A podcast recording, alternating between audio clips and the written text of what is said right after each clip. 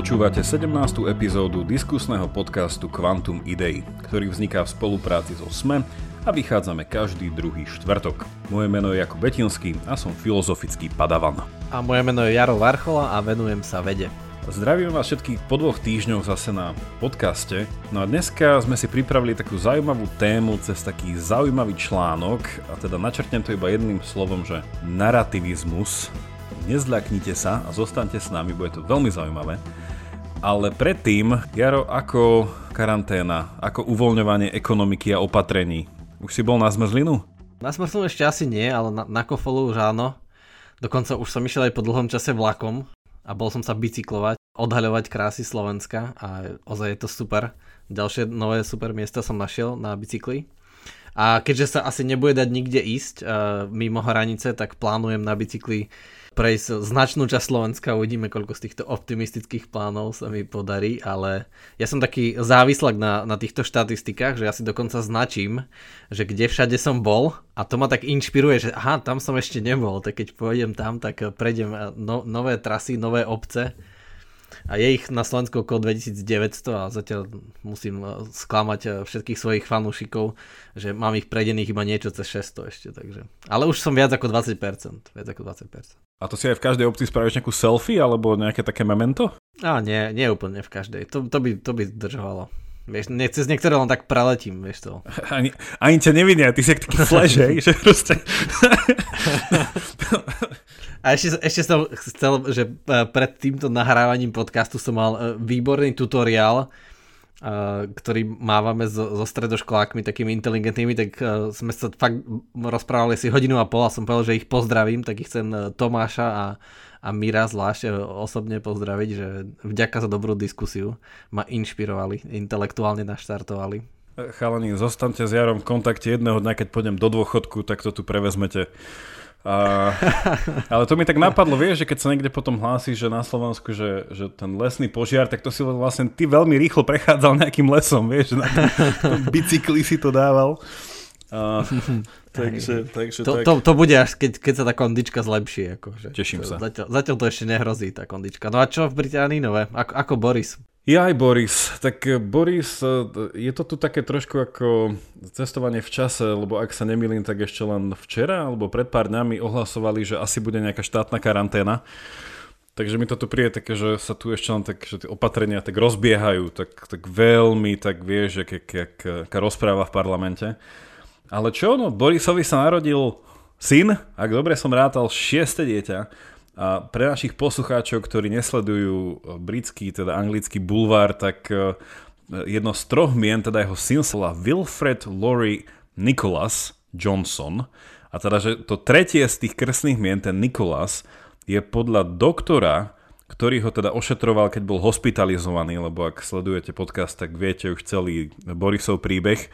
Tak Boris už je doma, všetko v poriadku, pokračujeme, no a tento doktor mu teda údajne zachránil život, on to tak prezentuje, no tak zachránil mu život, tak teda po ňom pomenoval svojho syna, tak je to, no je to, nie, je to krásne, nie je to krásne, Jaro? Je. Ale v tejto príležitosti mi nedá, mám to tu je otvorené, mám pre teba, mám pre teba kvízovú otázku. Takže, a stále sme, stále sme v ríši divu novonarodených detí a ich zvláštnych mien. Takže, Jaro, ako sa volá novonarodený san Elona Maska? Koľko mám mien? Ale, ale vieš? Čiže, vieš, aby vieš teda, že ak... väčšia šanca, že trafím. Ja... Neviem vôbec. Tak to ťa neviem. nebudem naťahovať práve, že poslucháči, ktorí vedia sa, e, dúfam, že s nami zasmejú, tí, ktorí nevedia, tak sa zasmejú tiež rovnako samozrejme. Elon dal svojmu synovi, ja neviem, či toto je už 7, 7 dieťa, ktoré má, meno, a teda píše sa to X, veľké X, potom je to také spojené, že A a E veľké, ale teda to už sú dve, dve akože slova, čiže X medzera A E, medzera A pomočka 12. Čiže X A E 2 pomočka 12 a číta sa to, teraz som počúval Maska, ako to učí ľudí čítať, volá sa to X Ash A12. XH812. A je to, a je to, toto iba Elon Musk môže s manželkou vymyslieť. A to je... A, a hovoril u Johna Rogana, hovoril teda, že o tom mene a hovorí tak hrdo, že no však je tam aj môj contribution v tom mene. A on, že čo? No to záverečné A12. A vieš, čo je A12? Čo? Neviem. A, A12 je tzv. Archangel, Archangel 12 a je to skratka jednoducho amerického stíhacieho lietadla. Je to druh stíhačky, ktorú, po, ktorú Elon povedal, že to bola bezprecedentná najlepšia stíhačka, ktorá kedy bola, takže jeho space program bol určite inšpirovaný. Takže uzatvárame toto okienko divných mien, ale Čiže to by si asi neuhadol. Či? A, a, as, asi nie. Chcel som akože niečo takéto konvenčnejšie eh, hádať. Ale Jakub, ty si to tu úplne zmenil na takýto bulvár. Ja takéto veci v živote nesledujem. Ja som netušil, koľko má Boris Johnson detí. Normálne sa smujem v tom, že ako sa ku mne tieto informácie dostávajú. Ale môžem ti, môžem ti tu teraz tak uh, nie že slúbiť, ale vydať svedectvo, že nie, nevyhľadávam tieto správy. Oni si ma len nejako, nejako nachádzajú. Ale to bude super, teraz mi napadlo super premostenie. Takže hovorili sme tu o teda týchto zvláštnych menách a zvláštnych príbehoch za týmito menami. A teda však aj my máme nejaké tie svoje mená, niekto sme, sme nejakí ľudia, nejaké osoby. No a teda dneska sa chceme rozprávať o tzv. narativizme, alebo teda, že ľudia, ktorí sú jeho zástancovia, sú narativisti a tí, ktorí nie sú, sú nenarativisti. Nuž, a ono to má niečo dočinenia presne s tým, že narratív ako príbeh.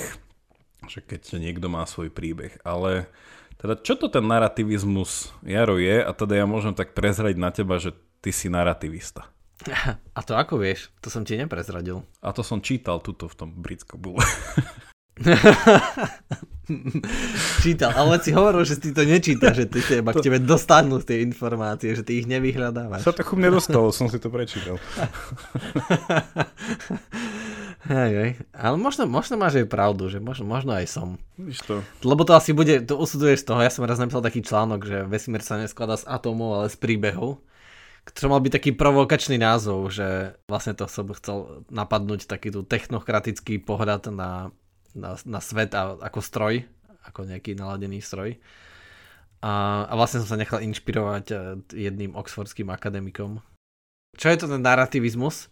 Niektorí ľudia veria, že ich život je vlastne príbeh, ale nie, že iba veria, ale to sú tí narrativisti, ale e, myslia si, že e, nie, že si myslia, ale dokonca celý svoj, svoju minulosť a svoju prítomnosť ako keby ovplyvňujú tým, že uh, svojim presvedčením vierou, že ich život je príbeh, teda nastavujú, neviem, či môže vlastne narrativisti nastavujú aj dejiny sveta, vnímajú ako príbeh, ale určite svoj život vnímajú ako, ako príbeh, ako dej. A neviem, či sú aj takí globálni narrativisti, ktorí vlastne vnímajú, že nejaký príbeh celého sveta. A tí oproti ním zase protirečia a hovoria, že nie, že, že nič také život nie je, život nie je príbeh, to je iba taká ľudská tendencia to tak nejak dávať do príbehu, že, že v skutočnosti život sám o sebe je nejaký súhrn nesúvislých alebo len jemne zdanlivo súvisiacich skúseností. Neviem, či som, vysvetlil som to dostatočne na tvoju spokojnosť, či ja som spokojný. Musím, sa po, musím, musím povedať, že už, už aký taký minimálny background knowledge mám, nejaké to, nejaké to uh, po, po, pozadné, ty, to, je, to je dobré slovo, background knowledge, pozadné poznanie. Uh, takže, takže niečo k tomu. No ja doplním, že, že prečo ideme sa dneska rozprávať o narrativizme, tak nielen nie preto, že je to, je to tebe blízka téma, asi možno bude aj mne, ale nejako som sa extra na tým ešte nezamýšľal. Ale našiel som, keď som, keď som hľadal, o čom by sme sa dneska mohli... Po tom bulvári, hej. Keď som hľadal na tom bulvári, tak som našiel na mojom obľúbenom bulvári. A všetkým ho odporúčam a teda dúfam, že ten sarkazmus bol citeľný, ale uh, určite niektorí z našich poslucháčov poznajú stránku eon.co, čiže aeon.co a teda to už je taký, už koľko majú, 8 rokov, čiže v 2012 vznikli pôvodne taký britský digitálny magazín, ktorý píše tak viacej eseisticky, čiže tam nájdete také viacej long ready a na veľmi veľa zaujímavých tém od filozofie, vedu, kultúru a takéto niečo. No a našiel som tam článok, ktorý, takže neskôr som prišiel na to, že nie je úplne že nový, je z 2015. Napísal ho filozof Galen Strawson, britský analytický filozof a kultúrny kritik. No a ten článok sa volal úplne provokatívne, že ja nie som príbeh. I am not a story. No a mi to hneď napadlo, sa mi to spojilo s tým článkom, ktorý si Jaro napísal, že hneď to tam bolo teda, že, že či človek je narrativista, nie je narrativista, som, že to by sme sa o tom mohli porozprávať. A teda pre našich poslucháčov, my sme si tento článok prečítali, a teda trochu sa budeme aj naň odkazovať, ale nebudeme úplne, že nám závislí, ale nájdete ho v popise, dáme na linku, takže môžete si ho potom prečítať, či teraz, alebo na záver. Je to na vás, ale teda je po anglicky, takže treba opraviť angličtinu. Tak takto sme sa dostali k tomu narrativizmu. No a čo poviem je, teda, že pán Strawson je nenarativista, teda že to bol kritický článok, a teda kritická esej, chcel sa vyhradiť, že nie nevyhnutne každý musí svoju osobnú identitu vnímať ako narativistickú, že si skladám nejaký príbeh sám o sebe. No a tak poďme sa, poďme sa po tom, čo si vysvetlil, čo ten narativizmus je, tak čo by si ty povedal, že čo bol jeho hlavný problém s tým narativizmom, že prečo si on myslel, že to vlastne nie je také jednoduché, že ľudia si skladajú svoj príbeh a tak ďalej a tak ďalej. Že čo, ho, čo ho trápilo? Ešte predtým, ako by som povedal, že, že čo jeho trápilo, tak uh, vlastne, že prečo je táto téma dôležitá a prečo vlastne sa aj takáto uh, diskusia vedie medzi filozofmi, je, že asi všetci vnímame, že to, ako sa pozeráme na realitu, dosť určuje to, čo vidíme a keď uh, si pozriete, ne, ne, spomeniete na niečo svojej minulosti, tak sa mení, ako ste to vnímali. Neviem, ako ste nejaký zážitok vnímali pred 5 alebo 10 rokmi a ako vnímate teraz. A to dosť súvisí s tým, že ako teda vnímame svoj život ako celok, že či ho vnímame ako príbeh, mm, alebo nie. A vlastne potom by to mohlo v takom globálnejšom hľadisku znamenať aj nejaké takéto zaujatie, neviem, či by si to takto ako povedal, že nejaké takéto zaujatie neviem, v neurovede alebo vo filozofii, keď by sme sa akože všetko snažili nejak zatlačiť do tých mantinelov toho príbehu, že preto to treba objasniť, že či teda nie je tu taká tendencia skrytá naša, a takto fa- akože ovplyvňovať realitu. A, a no a čo asi vadilo jemu je, e, je, je to práve s tou pamäťou, a že keďže, ako si spomínal, literárny kritik, tak pomohol si v tom článku citáciami od Nietzscheho, Shakespearea a mnohých iných autorov. Ale taký ten jeho asi hlavný argument bol tá nedokonalosť ľudskej pamäte, že tým, že naša pamäť je nedokonalá a nepamätáme si všetko, tak náš život nie je nejaký príbeh, ale je to taký, takéto sled nejakých, nie sled, skôr súhrn nejakých takýchto významných skúseností, eh, ktoré nás formujú, ktoré sme. Ale neviem, ja, ne, ťažko sa mi vysvetľuje tá pozícia, keďže s ňou až tak nesúhlasím. On tam vlastne spomína pri tej pamäti, neviem, či sme o tom hovorili, asi nie na tomto podcaste, ale jeden taký klasický prístup k ľudskej identite je vlastne prístup toho britského filozofa, lekára 17. storočí John, Johna Locke, ktorý vlastne mal takú teóriu, že ľudská identita je definovaná skrz pamäť. Že vlastne, že som ten, kým si pamätám, že som a teda sa to, potom tá odvrátená stránka tejto teórie je tá, že to, čo e, na jednej strane to, čo si nepamätám, že nie som, tak ten nie som a na druhej strane, ak mám nejakú milnú spomienku, kto som bol, tak, tak som ním. A, tak to malo, čiže to vlastne je v tej, v tej nejakej tej časti filozofie, ktorá skúma teda tú osobnú identitu. No a on tam akože načrtol to, že naozaj na jednej strane, že, že my si ani tak, že, že nie, že si nepamätáme, že on to podľa mňa dal ako normálne, že vedecký fakt, že ľudia proste nemajú dokonalú pamäť.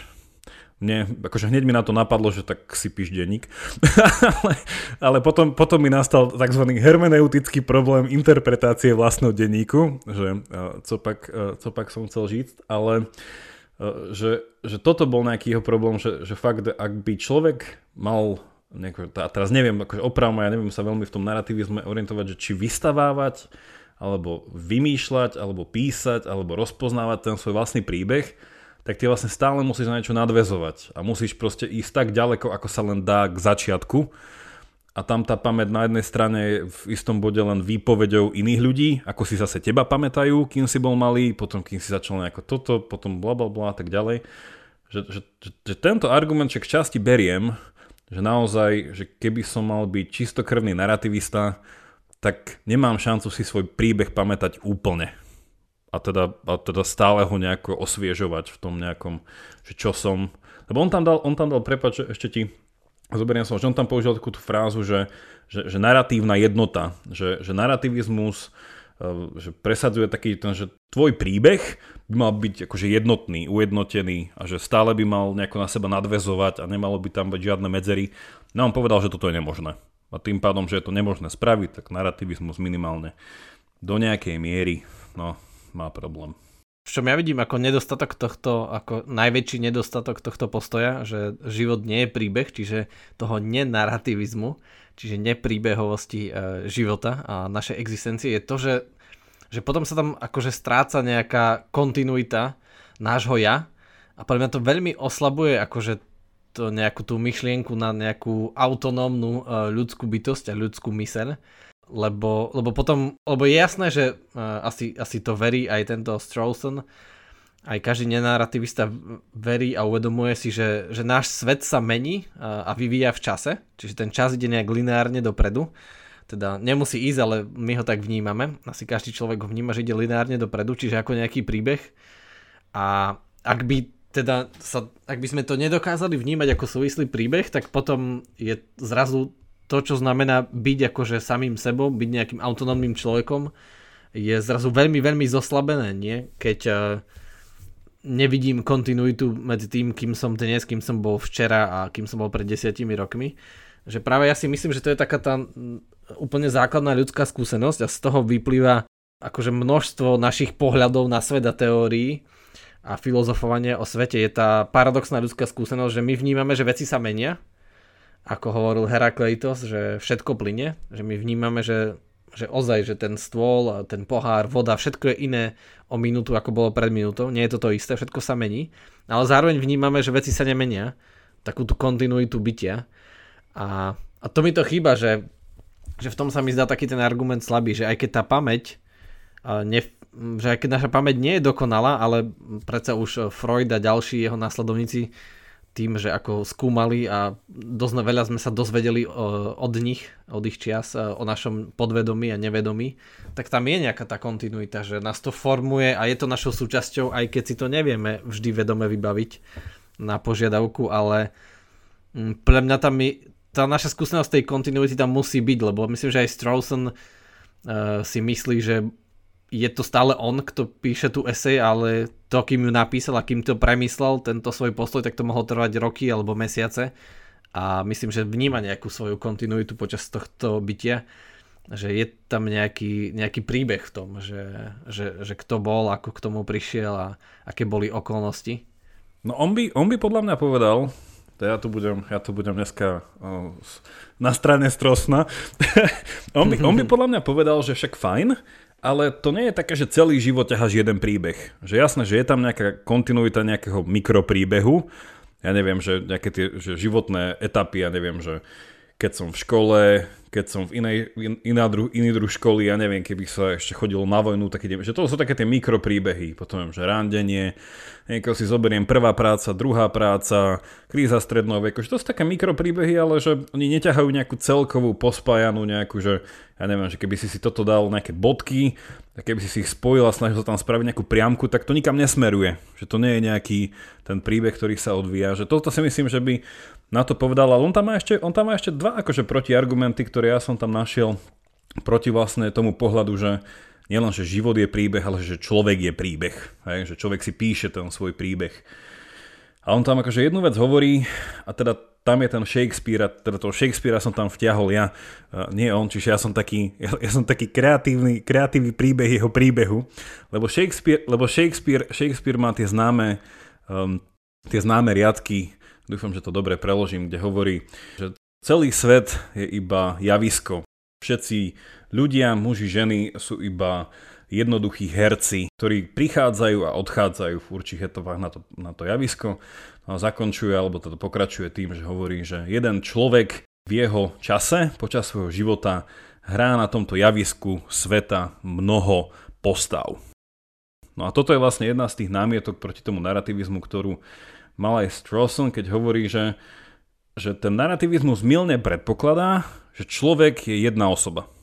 Že proste, že ja som ja nejaký, mám tento moje ego, ktoré nejako poznávam, ktoré nejako formujem, ktoré píšem. No ale on hovorí a tam teda si pomohol aj jednou filozofkou, ktorú ja mám osobne veľmi rád, Mary Midgleyovou a hovorí, že teda Mary Midgleyová hovorí, že, že človek sám v sebe má tzv. že to nazvala, že, že vnútorný dav, nejaký proste dav ľudí a to si tvoje vlastné ja je akože kolektív, že to nie je akože nejaký jednotný hlas, ktorý sa spoznáva. No on hovorí a tam potom dáva veľa príkladov, aj teda ako si spomínal to ničeho, a vlastne ničeho jednu esej, kde hovorí o tom, že, že človek je ako had, ktorý sa zvlieka z kože ale na rozdiel od toho hada, že my sa vieme zvliesť z kože, neviem, či 7 krát za deň a stále to nie je posledná koža. Že proste, že my sme mnohotvárni, máme mnoho tých osobností, máme mnoho a tak ďalej a tak ďalej. No a tým pádom hovorí Stroson, že nie je možné písať jeden príbeh, lebo ja nie som jeden človek. Ja som, ja som my, hej, moje vlastné my. No a čo ty na to? No, no podľa mňa E, tento akože fenomén, že toto je odpozorované, že áno, že máme pocit, e, že je, opiera sa o takú tú ľudovú skúsenosť, že máme pocit, že hráme rôzne role a že sme ozaj rôzni, alebo že je ťažké opísať tie skoky, nie? že e, keď si predstavíš, čo si si myslel pred 5 rokmi a teraz, že čo si myslíš teraz, že ako si to mohol byť ty, keď si myslíš niečo, že fundamentálne odlišné, že ten skok je nepredstaviteľný, ale pre mňa to isté, akože čo pomenúvajú títo narrativisti, sa dá vysvetliť tým, tým práve tým nevedomým. Že tam je tá kontinuálna časť, len je, len je nepoznaná. Že na, presahuje to naše vedomé poznanie, ale ona tam stále je.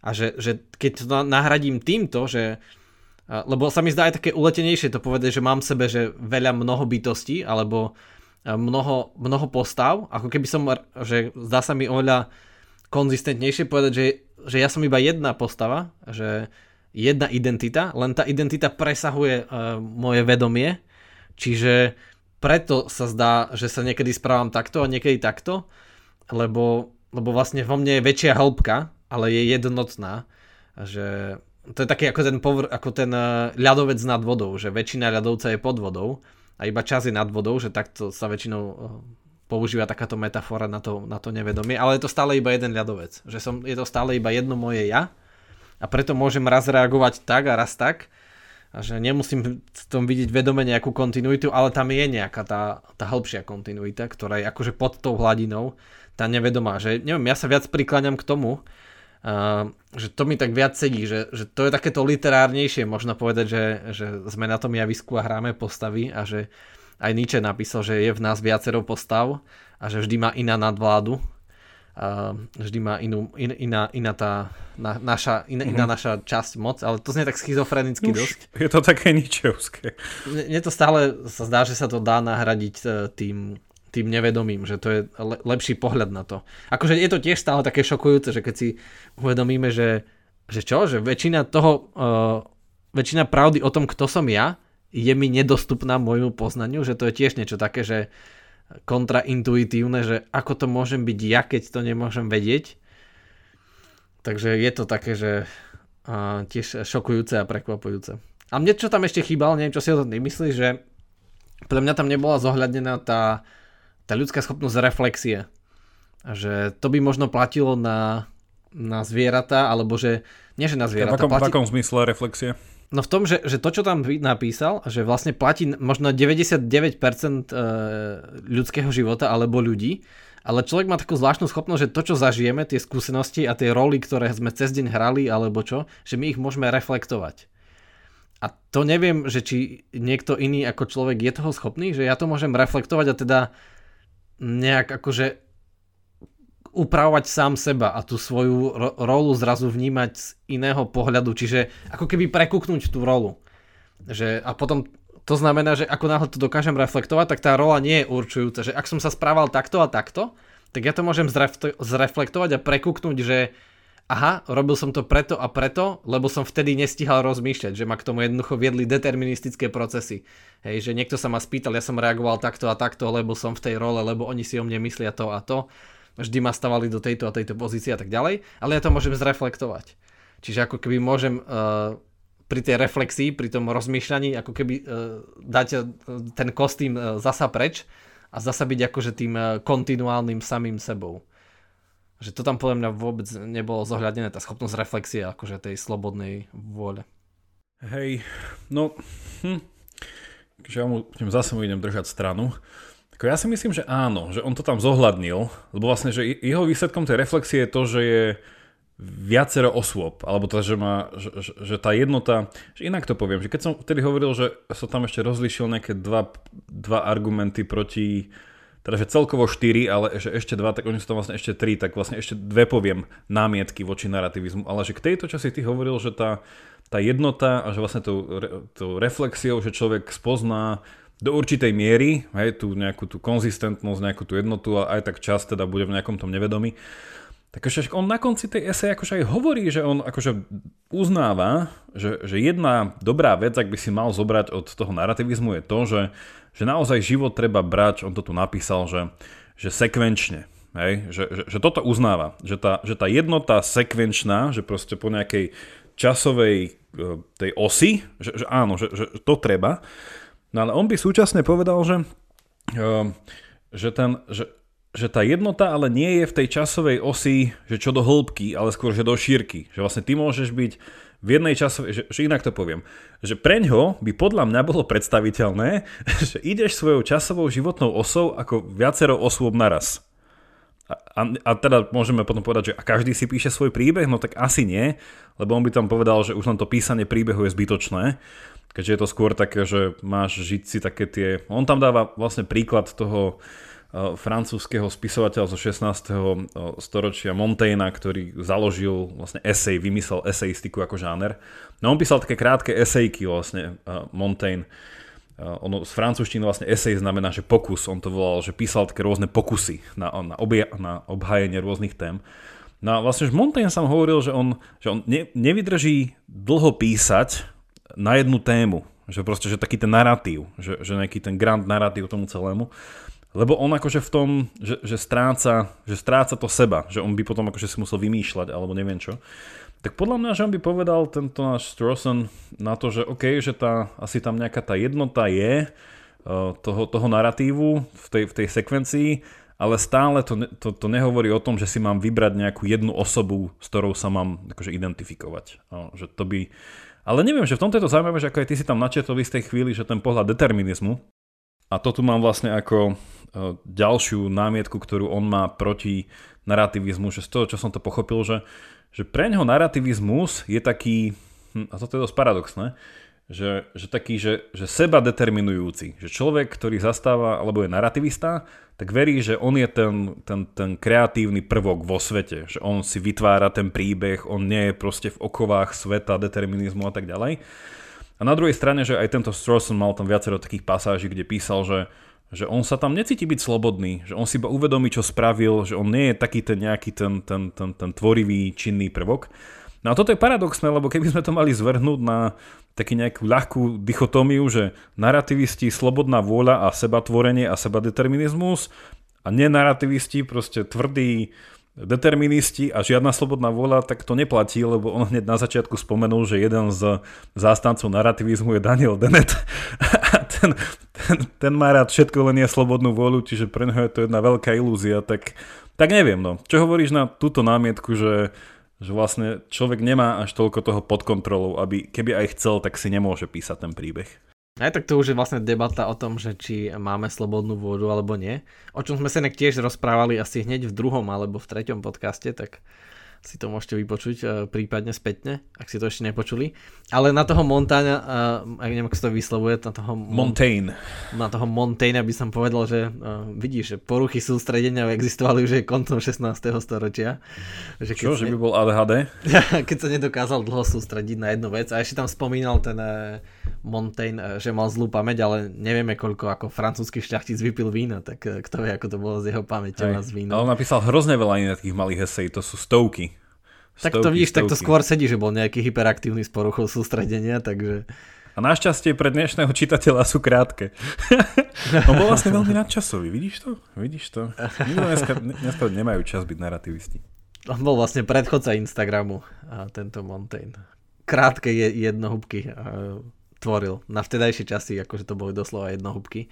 Nie, ale k tomu, k tomu som chcel, že, že aký je na to že ako teraz o tom rozmýšľame, tak si uvedomujem, že, že čo je asi najväčšia prekážka uh, prijať že na čom sa to láme, ten narrativizmus a nenarrativizmus, je na nejakej ľudskej neschopnosti vnímať dva rôzne stavy naraz.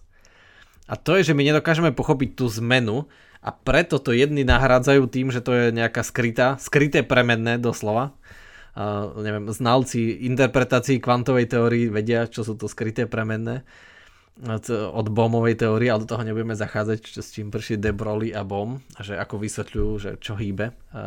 Čiže buď sú to skryté premenné, alebo doslova, že many worlds theory, že máme tu viacero svetov a viacero rôznych súbežných postav v nás. Ale ja by som na to si pomohol takým vedeckým príkladom, že ako bola napríklad e, evolúcia, Takže ľudia nemôžeme povedať, e, že, že niekedy musela tá ryba sa doslova zmeniť že to je také nepochopiteľné, že ako tá ryba vyšla z vody a začala žiť na suchu postupne, že v priebehu vekov, keď jedna, ani jedna ryba to nedokáže počas života, vždy zahynie, tak ako to nejak postupom vekom dokázala, alebo ako zrazu tie lie, nelietavé veci sa stali lietavými, že tie skoky nám robia problém, že tie, nedokážeme chápať tú zmenu a možno tak je to aj v tom vnímaní kvantovej teórie, že nedokážeme, vnímať, že niečo sa správa ako častica a vlna zároveň, že my stále musíme mať priedený iba jeden stav v našej logike. A takto možno je aj s tým vnímaním nás uh, samých, že nedokážeme pochopiť, možno ako Strawson a Montaigne sa sústredovali na to, alebo Dennett, uh, že nedokážu pochopiť, že niekedy si mysleli to, že ako je možné, že, že my sme niekedy boli 10-ročné deti, ktoré si mysleli to a to o svete, hej? Uh, že ako niekedy mohol byť Jakub Betinský, ktorý nepoznal Aristotela, že mohol mohol to byť ten istý Jakub Betinský ako teraz? Nope. Alebo že nemal bradu ešte? Alebo neviem, že... Presne, že, že to je také, že, že aké sme mali vtedy nejaké iné pohľady na to, uh, že, že, čo, že úplne sa nás zmenilo, že ten skok nám robí problém, uh, tak máme jediné dve možnosti, uh, ako to nahradiť, uh, čo nám dovoluje naša mysel, naše vnímanie, že buď tam dať tie skryté premenné, čiže to nevedomie, že ukryť to pod hladinu, alebo to jednoducho rozsekať, ale že hovorím, že z tejto možnosti sa mi tie skryté premenné to pod hladinou zdá oveľa konzistentnejšie aj s tým, ako je naša realita postavená, že, že vlastne naš najlepšia veda hovorí, vychádza z toho vlastne z toho vedeckého realizmu, že my predpokladáme, že, že svet obsahuje, že, ne, že jednoducho je možná teória všetkého, ale my ju nemáme, lebo iba sa k nej približujeme. Čiže možno týmto reflektovaním a zamýšľaním sa nad eh, sebou a nad svojim konaním a nad svojimi myšlienkami, možno nejakou meditáciou alebo neviem eh, čím, sa dá možno nejak hĺbšie dôjsť k tomu nášmu podvedomiu a nejak tam získať tú jednotu. Ale že podľa mňa to je možné, že nevylúčil by som to kategoricky ako oni, že, že rozkuskovať to na viacero osob a viacero príbehov, čiže na viacero súbežných postav mi príde jednak také, že hm, je to taká kapitulácia nad sebou samým, že kapitulujeme vôbec to, že existujeme, nejaký náš príbeh. Lebo potom aj ten samotný pojem, že kto je Daniel Dennett, alebo kto je Strawson, nejak stratí na sila, že kto to je. A, že to nie je nejaká kontinuálne... To, to meno neznázorňuje nejakú kontinuálnu postavu, to je čo? Kto je Daniel Dennett? No oni by možno povedali, že to znázorňuje kontinuálne meniacu sa postavu. Proste, že ja neviem, že Strawson je ten, ktorý keď vychádzal zo školy, tak bol plný ambícií a chcel robiť toto. Potom to bola ten istý Strawson, ktorý robil toto, potom napísal hentú knihu, je to aj ten, ktorý potom zmenil názor a napísal úplne inú knihu, že, že, že inak to poviem, že tú štvrtú námietku voči narrativizmu, ktorú som tam objavil, tak tá bola, no on tu citoval, no ono na ňom pekné je, akože však toto akože ja mu musím veľmi uznať, mne sa to páči, keď No, teraz, eh, teraz je to také vlastne zvláštna kombinácia, lebo on je súčasne analytický filozof, ale uh, potom aj literárny kritik, takže vlastne on spája aj taký ten... Taký ten to je dosť taký oxymoron, no. Poetického, proste takú tú kontinentálnu filozofiu takých tých viacej takých tých romantikov. No, čiže on tam dával akože veľmi pekné aj príklady z, z literatúry, beletry a tak ďalej. No on tam mal takú frázu, ktorú zobral, neviem, nepoznal som to od nejakého amerického uh, románopisca, tak sa to volalo, že život je, že tzv. Že great shamble, že akože také, že veľké jatky, hej, alebo nejaké niečo. A to bolo teda v úvodzovkách, čiže to bola metafora na to, že preňho, teda tak som to pochopil ja, že on ako nenarativista vníma, a toto sa ti bude páčiť, lebo to je také veľmi Petersonovské, že on to vníma, že ten život je taký, že také tie veľké jatky v tom, že to je chaos. že život je proste neusporiadaný celok, hej, ktorý nejako si ide, tie jeho časti. A na druhej strane ja vnímam cez tú jeho kritiku toho narrativizmu, že preňho narrativizmu sa snaží prepašovať niekde zadnými dverami nejaký taký ten pohľad takého usporiadaného sveta, ktorý má nejaké to svoje smerovanie, vnútornú nejakú tú štruktúru, neviem čo. No a tu by som asi zastavil v tomto bode, lebo potom sa mi tam zase pritrafi iná myšlienka, lebo zase vnímam, že on narrativistov definuje ako konštruktivistov, že to sú ľudia, ktorí akože si vystávajú ten svet, že nie nevyhnutne sú to nejakí tí metafyzickí realisti, ktorí rozpoznávajú tie skryté štruktúry tohto. Čiže tam sa mi to trochu bije, ale akože príde mi to, že v tomto on sa trochu toho narrativizmu bojí, že nakoľko je taký, že svojvoľný, že môže byť v najhoršom prípade úplne utrhnutý, že, že toto mi príde že ako jedna jeho starosť. A druhá, a tam potom vlastne mám takú poznámku, ale k tomu sa dostaneme o chvíľku, je, že, že podľa mňa on sa bojí, že ten narrativizmus je príliš skrz toho nejakého, skrz nejaký ten, nejakú tú teleológiu, že má nejaké, že je nasmerovaný na niečo, že má takú tú tendenciu byť, ako by som to povedal, náboženský, že ako keby nejaký utopický, že proste, že, že vnímaš ten život, že keď život, že keď ty sám seba vnímaš ako príbeh, ktorý píšeš, a tu mám vlastne otázku na teba, že čo ty vlastne považuješ, čo je to príbeh, ale akože myslím, že bez nejakého veľkého dúmania prídeme na to, že príbeh je niečo, čo má koniec. Že proste, že jasné, že poznáme Neverending Story, ale, ale že príbeh niečo, čo smeruje. Proste má to zápletku, má to nejaký neviem čo, má to hento, je tam nejaký, uh, niečo, niekoho treba poraziť, sú tam nepredvídateľné veci, ten, je tam nejaký hrdina, antihrdina, bla bla bla, ale že ten príbeh nevyhnutne má, tá jeho logika je nejaká, taká smerujúca, nejakému vyvrcholeniu. A potom môže byť ďalší príbeh. Ďak... je to nejaký celok. Presne. Je to nejaký celok, ktorý sa vyvíja v čase, ale je dôležité to vnímanie, že to je, je celok. Je to celok, ale ktorý smeruje ktorý že smeruje. Ak by, ak, by ak by tým hrdina nešiel celým príbeh, ak by tam nebol jeden hrdina, akože celok, ak by sa roz, rozdelil schizofrenicky na veľa postav, tak by to nebol príbeh, že príbeh je presne, že nejaký celku, celok že sa, to, sa vyvíja. Tam nie je, že to, to celok príbeh... vyvíja, ale že ten celok sa vie zakončiť nejakým, nejakým dosiahnutím. Že proste to podľa mňa toho strosna vyrušuje, že tí narrativisti vnímajú, že teda, že bez toho, aby to povedali možno nahlas, že vnímajú, že, že každý život má mať, alebo teda, že ten, ak to potom ide na nejakú metaúroveň, že keď je individuálny život je príbeh, ak je svet príbeh, tak on sa podľa mňa bojí toho, že sa tam dá nejaký rozmer toho, že nejaká utopia. Že proste má to mať nejaké dovršenie, má to mať nejaké nasmerovanie k niečomu. A tohto si myslím, že sa bojí a preto je taký trošku skeptický. Že skôr chce, aby si, si ten človek nejako uh, žil v tom svojom dennom chaose uh, v nejakých tých jatkách. No lenže keď, keď to aj takto hovoríš, že sa toho bojí, tak to je taký ten nefunkčný argument, že, že keď niekto zle niečo praktizuje, tak to neznamená, že to je nefunkčné.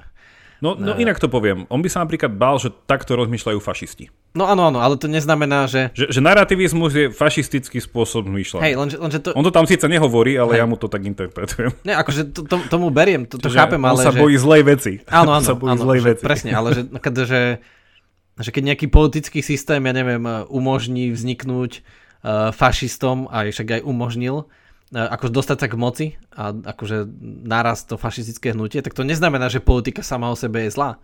To je iba, že zlá prax. A toto mi príde taký argument zlej praxe, že, že tým, že sa bojí, že to niektorí ľudia zle pochopia a vymyslia si nejaké takéto rozprávkové narratívy, ktoré sa im nepáčia, tak to neznamená teraz, že život nie je príbeh. Hej? Že, že pre mňa to nie je dostatočný argument, eh, že, že sa toho bojí. Alebo nemôžeme teraz zrušiť politickú filozofiu, lebo sa bojíme, že niekto príde s nejakými nebezpečnými názormi. To neznamená, že politická filozofia je zlá. To, neviem, to mi príde taký... Ale, ale napríklad, že, že môžu byť názory, ktoré sú zlé. Napríklad on by povedal, že narrativizmus je zlý, lebo má tendenciu viesť k tomuto a proste historicky akože má nejaké dôkazy na svojej strane, lebo keby si minimálne zobral tú nemeckú skúsenosť a vlastne nejaký romantizmus, hej, že, že čisto, že po filozofickej stránke aj nejaké literárnej, tak, tak romantici boli presne toto. To bol sebatvorivý hrdina, ktorý v tom svete proste mal viesť nejaký ten príbeh. No a to sa potom dá akože nejako nakombinovať cez Hegla a nejaké smerovanie dejín a proste šup šup a nevieš ani ako a máš uh, Midlera.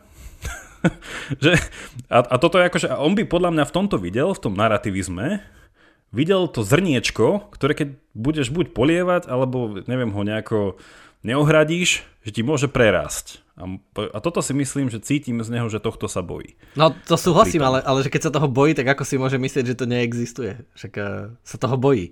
A to s tým úplne súhlasím a tak to isto vnímam Ale akože ja, však že... on verí, že to existuje. On verí, že to existuje a práve, že nechce, aby to do toho prerastlo. No ale, ale vlastne vníma, že, že, že to, to zrniečko sa vyvíja ako celok. Že ten, akože, ako keby týmto vlastne priznával, že ten narrativizmus je fakt, Uh, len sa bojí, že niekto si to uvedomí a zneužije to, ale je to fakt. Že, že tak ako, on že... s tým súhlasí, že, že je to fakt, nie? On len nechce, aby to bol fakt. tak ja už som z neho zmetený. Nie, však to máš normálne, však ako, ako ja napríklad, že ty povieš, že ja si myslím toto, ale ja poviem, ty si myslíš toto a obidvaja to, čo si myslíme, nejakým spôsobom asi existuje ako myšlienka.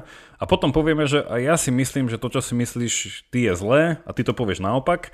No a tam sa budeme iba potom, že on nechce, aby ty si si to myslel. Že aby si podľa tohto žil, lebo to má, a ja poviem, že lebo si myslím, že je to pre teba zlé. Že, že toto akože nejako, neviem, cítim, mm-hmm. že, hey, ale že tohto sa... E, neviem, že ja by som tu neťahal ešte to, akože je to samozrejme kľúčové a dôležité, ale že, že či je to zlé alebo dobré, ale že najprv, že či je to pravda alebo nie, že či teda je nejaká kontinuita nášho bytia a že či môžeme oprávnene, či je to pravda vnímať náš život ako príbeh že či sa tam, je tam nejaký celok, ktorý sa vyvíja v čase, tak plná, že to je tá poradná otázka, že tomu už, ak tam zatiahol to, že či to je dobré alebo zlé, ale že najprv ma zaujíma, či to je pravda.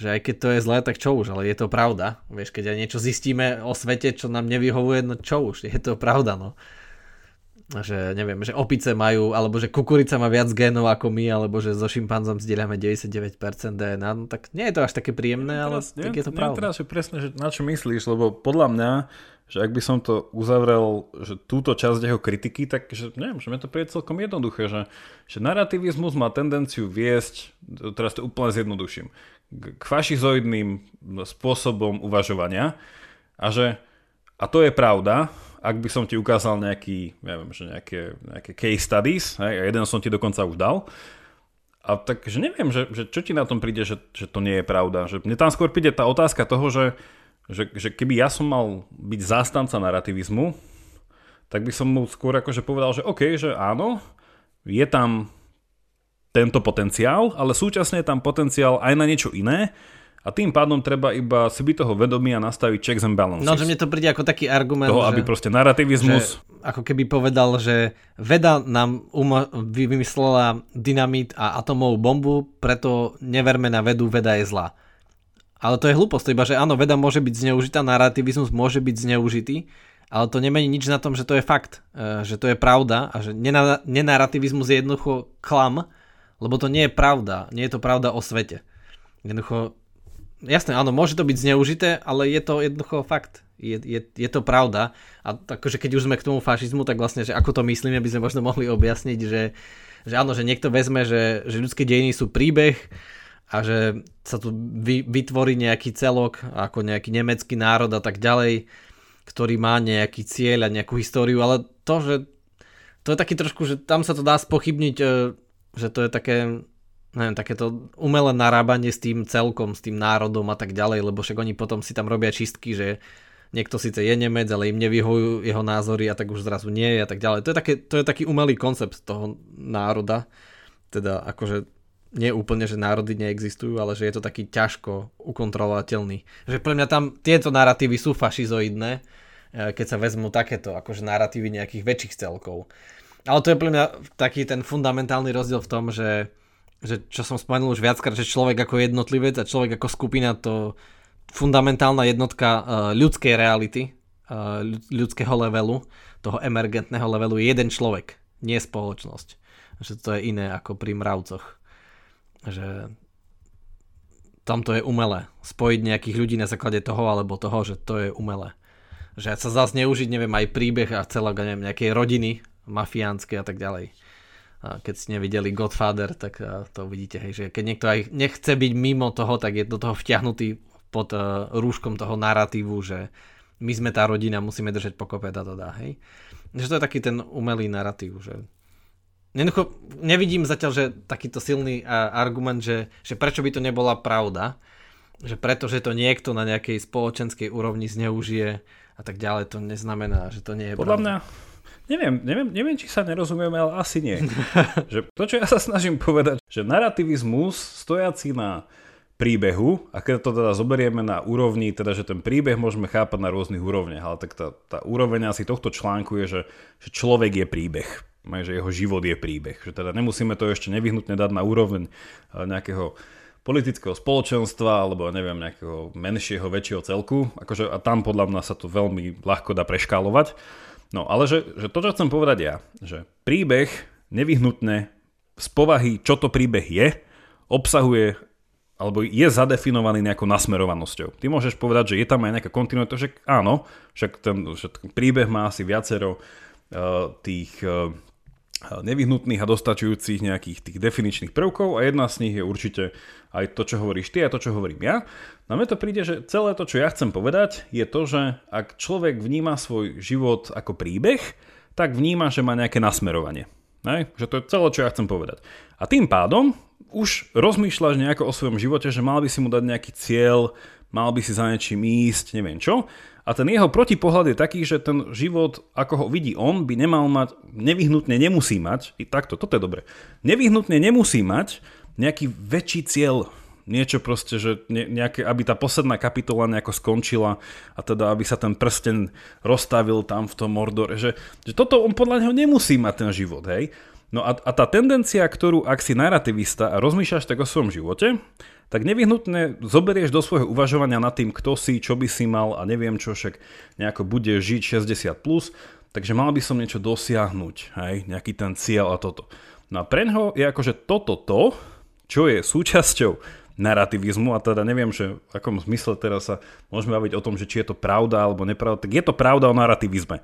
Je pravda o narrativizme, že je postavený na príbehoch a príbehy majú svoje nasmerovanie. Čiže asi pravda o narrativizme. Či je to dobré alebo zlé, je podľa mňa, a to je tá otázka, to je, že, že, že keby sme aj boli narrativisti, tak je otázka, či máš dobrý alebo zlý cieľ, keď už teda ho chceš mať. A potom tá meta otázka je, že či nevyhnutne život má mať cieľ. Hej? A tam sa môžeme o, tom, o to priečiť. Ale že, že toto som chcel povedať, no a, a ten, tá druhá časť toho môjho argumentu bola, že, že ak si narrativista, a tam by som asi to musel nejako vystruhať, lebo o tom on nehovorí, hej, že to ja mu tak nejako ho interpretujem. Že podľa mňa, keď si narrativista, tak máš tendenciu narrativisticky interpretovať aj svet okolo seba. Že toto napríklad on v tom článku spomína, že, že on nemá problém s tým, že existujú narrativisti, ale on vníma, že narrativisti sú prekvapení z jeho existencie že ako on nemôže byť narrativista. No. A tým pádom je tam nejaká tendencia vnímať seba ako súčasť príbehu, iných ako príbeh a tam už je iba krok od toho, že sme spolu v nejakom príbehu a nedaj, že ako ten celok máme spolu nejak dočasný nejaký ten svoj quest a nejaký cieľ a, a tak ďalej a tak ďalej. No a tam potom sa z tej osobnej akože, identity robí nejaká národná identita a tak ďalej a tak ďalej. No a to je napríklad už tá politická filozofia, kde sa dostávame a dá sa ísť ešte vyššie na nejakú globálnu úroveň. No a tam si myslím, že ten narrativizmus môže byť, ja ho teraz akože nezavrhujem, um, úplne, že môže byť veľmi zaujímavý, možno aj užitočný a aj nebezpečný. Hej. A či je to pravda, že je nebezpečný, tak podľa mňa je pravda, že má ten potenciál byť nebezpečný.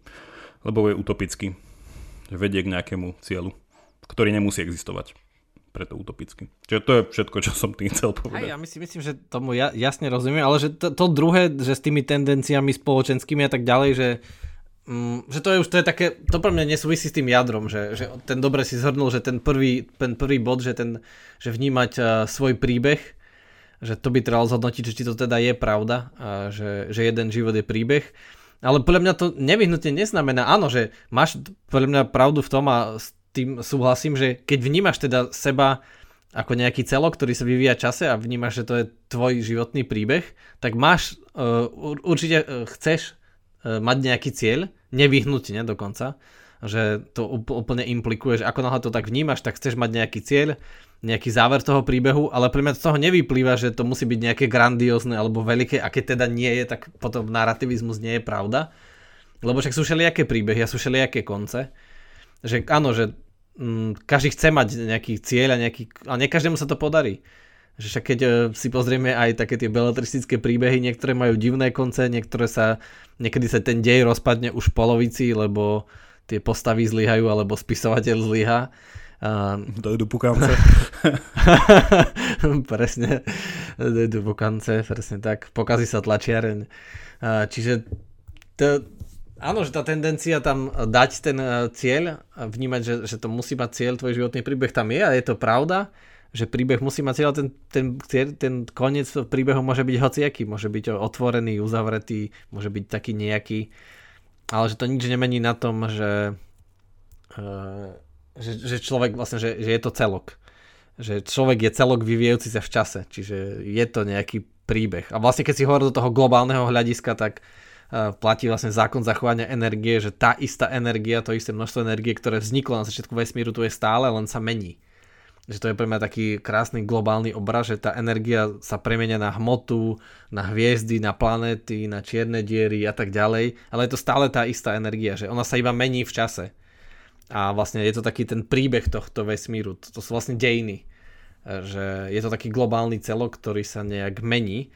A čiže podľa mňa napadnutie toho, že to také moje záverečné je, že keby sme to akože škrtli, tak vlastne je to napadnutie toho, že niečo také ako vôbec e, ja existujem že potom by to ozaj išlo k tomu Denetovskému, že, že to naše subjektívne ja, to subjektívne vedomie, že to je ilúzia. Ale to je pre mňa úplná somarina. A že to je takéto jednoduché dekartovské, myslím teda som to vyvracia, že, že teda ja som nejaká entita, ktorá si uvedomuje, že je tu nejaký svet, ktorý možno je, možno som mozog v nádrži, možno Boh existuje, možno nie, možno je to takto, takto, ale určite som nejaká entita, ktorá o tom rozmýšľa, pochybuje a môže to reflektovať ktorá nejak interaguje so svetom vonku. Čiže podľa mňa to by napadlo tú samotnú existenciu e, človeka, akože nejakú takú integritu. Nielen identitu, ale takú tú integritu človeka. Či nie, nemyslíš? No už nemyslím. Nemyslím, teda nie som. Jakub, Jakub si tam? Jakub. Presne, ako Descartes, keď povedal, že či si dá ešte jeden drink, povedal, že nemyslím si a zmizol. Hej, ono pri Descartovi vždy treba dodať, že on tam veril ešte na tretiu substanciu, ktorá bola nevysvetliteľným spôsobom radikálne odlišná od tých predchádzajúcich dvoch a súčasne na nich závislá. Teda tie dve závislé od nej, čiže no, aj keď povieš cogito ergo sum, ono, ten jeho argument stále predpokladá, že je tam nejaký boh v pozadí, ktorý ťa drží koncepčne, tak to je také, ale no, moje záverečné poznámky boli asi dve. Prvá, že stále nechápem tomu narrativizmu, že v zmysle toho, že neviem presne čo to je a to preto, že mám pocit, že sa pod tým, že stretá hrozne veľa protichodných pohľadov, asi že nielen na ľudskú identitu, ale aj že na svet. Lebo na jednej strane vnímam, že asi že dneska ľudia by mali skôr tú tendenciu povedať, že, že žijeme v narrativistickej dobe, že všetci ľudia sa tak vnímajú, že sú, majú tam svoj príbeh a čo si dosahujú a tak ďalej. Že, že asi to je pravda, ale súčasne sa tam potom, že by sa tam asi škreli také dva druhy narrativizmu, že jeden je taký nejaký ten, ja neviem, nejaký ten uh, taký realistický, že proste, že ten tvoj príbeh je niečo, čo, neviem, ako hrozne to zjednoduším, že, že odhaľuješ, že proste, že ty nie si nejakým jeho nevyhnutné zdrojom a na druhej strane by to bol taký ten konštruktivistický nejaký narrativizmus, že, že, že ja nemám žiadne obmedzenia, že proste to bol taký ten čistý nejaký idealizmus, že, že ja môžem byť ktokoľvek, kto chcem, čo si myslím, že proste možno si vymyslieť akúkoľvek identitu chcem. Čiže toto by som videl také, že dva rôzne tie, tie narrativizmy, ktoré asi, neviem, či, je to, či vychádzajú z niečoho rovnakého, ale že, že tak asi hej, že asi stále žijeme v nejakej tej dobe narrativistickej. No a moja druhá poznámka záverečná je, že že súčasne mi toto príde, že, že potvrdením toho, že asi žijeme v tej, e, v tej narrativistickej dobe preto, lebo žijeme asi v post, postmodernej dobe, ale teda pre poslucháčov, ktorí hľadajú nejakú dobrú definíciu postmoderny a postmodernizmu, teda po filozofickej stránke, tak e, francúz, e, jeden filozof Jean-François Lyotard má takú klasickú definíciu z jeho knihy zo 79., kde hovorí, že že žijeme, teda že postmodernizmus znamená to, že sme ako ľudia zanechali o, potrebu mať nejaké, a on to nazval, že metanarratívy. Hej, zase máme tam ten narratív. A on to tým akože chápal presne, že tam si môžeme dať, ja neviem, že tam sa dá doplniť za to kresťanstvo, už spomínaný fašizmus, už spomínaný Aristoteles, čokoľvek, proste, že existuje nejaké globálne smerovanie veci, hej, že proste, že svet nejako smeruje, alebo realita nejako smeruje. No on by povedal, že, že postmoderna je práve zanechanie úplne, že odputanie sa od týchto metanarratívov, čo ale znamená pre mňa súčasne, že je to priputanie sa na narratívy. Že keď zanecháš metanarratív, tak stále si každý jednotlivec môže akože ponechať svoj narratív, len proste povieš, že neexistuje nejaký taký ten dáždnikový ponad to, taký nejaký tento, ktorý by to zastrešoval tam, asi to tvoje slovo by bolo to konzistentný, jednotný, že proste, že musí to byť, že stále nejako, že celistvé, tak nejako. Čiže on by proste povedal, že nie, že to nevyhnutne nemusia byť tieto veci.